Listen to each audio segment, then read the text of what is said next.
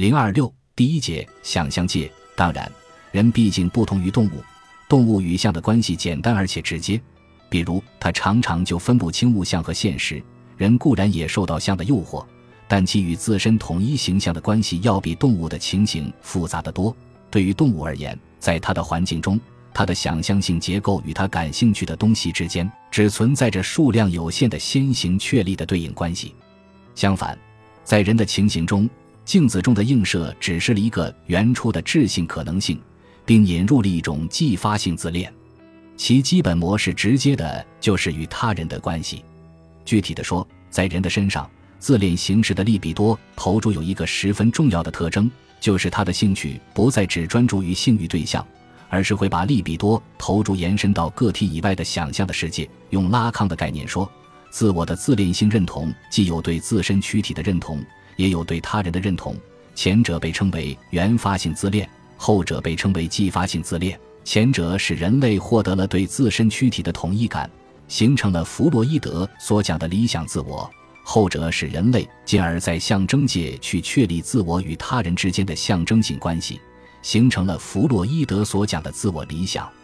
总之，自恋形式的利比多投注乃是想象界的本质。是自我的原型以及自我与世界之间的想象性关系得以构成的动力源。那么，通过这种利比多投注所确立的想象性关系是怎样的？或者说，主体在想象界形成的与世界的关系是怎样的？想象界究竟给主体或作为自我的主体提供了什么样的关系结构？拉康说，想象界在此首先指的是主体与其构成性认同的关系。此乃是“想象”一词在分析中的真实意义。其次，指的是主体与现实的关系，其特征为这个关系是一种幻觉。此乃是想象界最常被强调的一面。想象界首先指的是主体与其构成性认同之间的关系，其次指的是主体与现实之间的关系。拉康的这个界定指示了想象界的结构特征，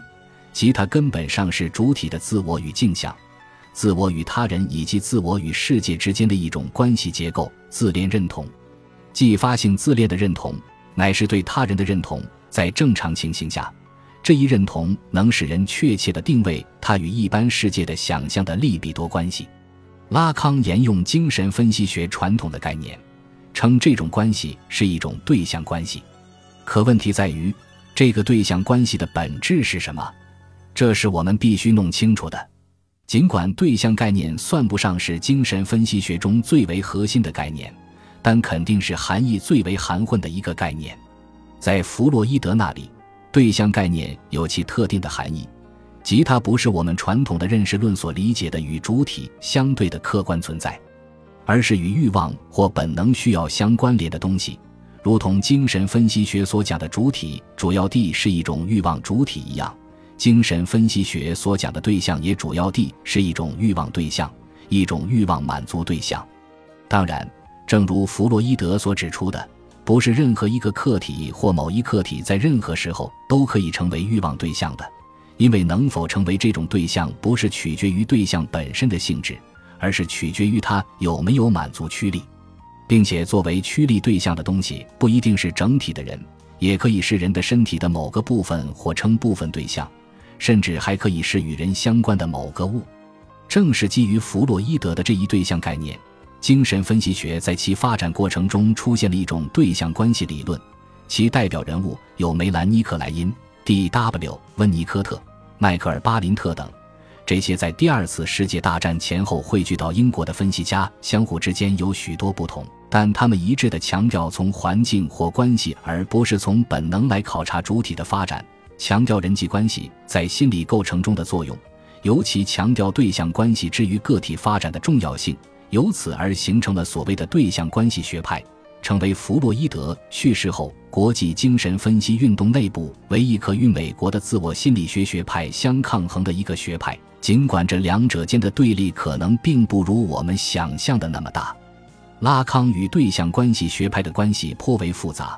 克莱因的对象理论曾对他早期的家庭情节研究产生过很大影响，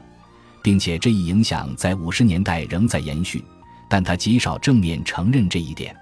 在五十年代前几期的研讨班中，对象关系理论格外的受到他的关注。尽管他对其基本上持一种批评态度，但口气远不如对待自我心理学派那样激烈，而是时常会给自己适当的挪用，留有余地。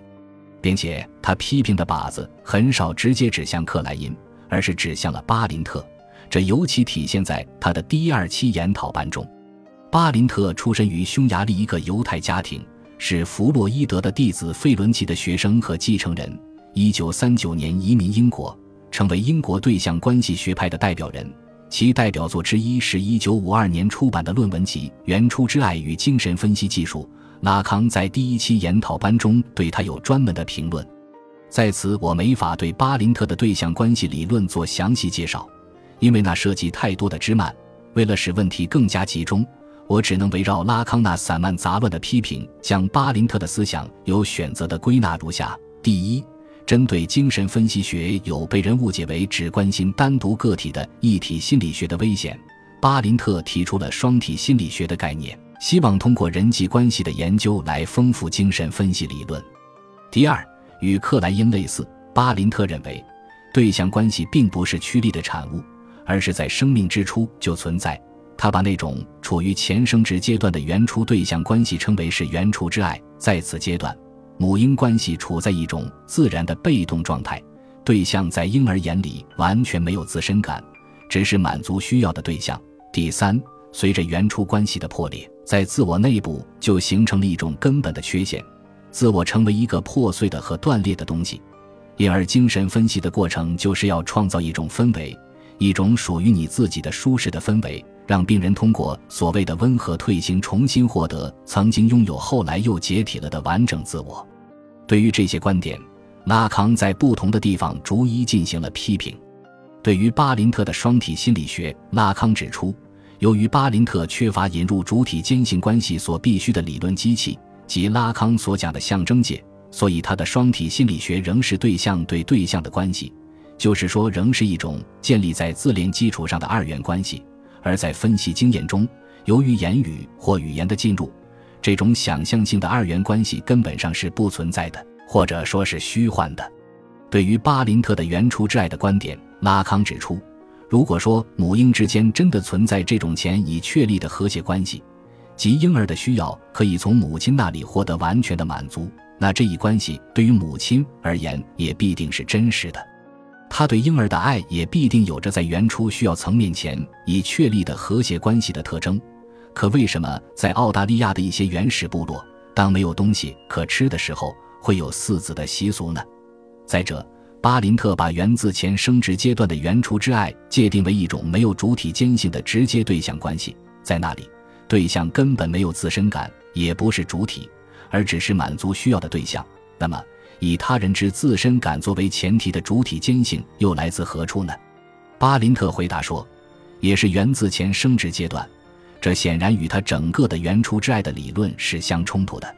正是在这里，在理论阐述的层面。当人们把对象关系归属于满足的界域的时候，就会看到其所滑入的死胡同。最后，从临床的角度说，巴林特的观点也是站不住脚的，因为他所讲的对象关系根本上只是一种想象性的二元关系，而在他所论及的诸如性倒错这类临床现象中，所涉及的对象关系通常是与主体间性联系在一起的。巴林特的对象关系理论在性倒错的现象学。和爱的现象学中都适用吗？完全相反。任何一种形式的性倒错现象，其结构在其存在的每一时刻都是由主体间关系维系的。基本上，拉康对巴林特的对象关系理论的批评都是围绕着主体间性展开的。在他的理解中，他与巴林特之间的根本差异可以归纳为这样一点。巴林特理解的对象关系，其实是没有自身感或自我感的对象对对象的直接二元关系，而他理解的对象关系是一种以象作为中介的主体间关系。更确切地说，对象关系必须以主体间关系作为基础或前提。拉康明确地总结说，与巴林特的角度相反，而与我们的经验完全一致的是，我们必须从一种根本的主体间性出发。从主体完全被他人主体所接受出发，对象关系是一种想象的关系。拉康并不否认这一点。所不同的是，英国人把它看作对象之间直接的二元关系，而拉康把它理解为一种特殊的主体间关系。可主体间关系属于象征界，它怎么会出现在想象界当中呢？按照拉康的三界拓扑学逻辑，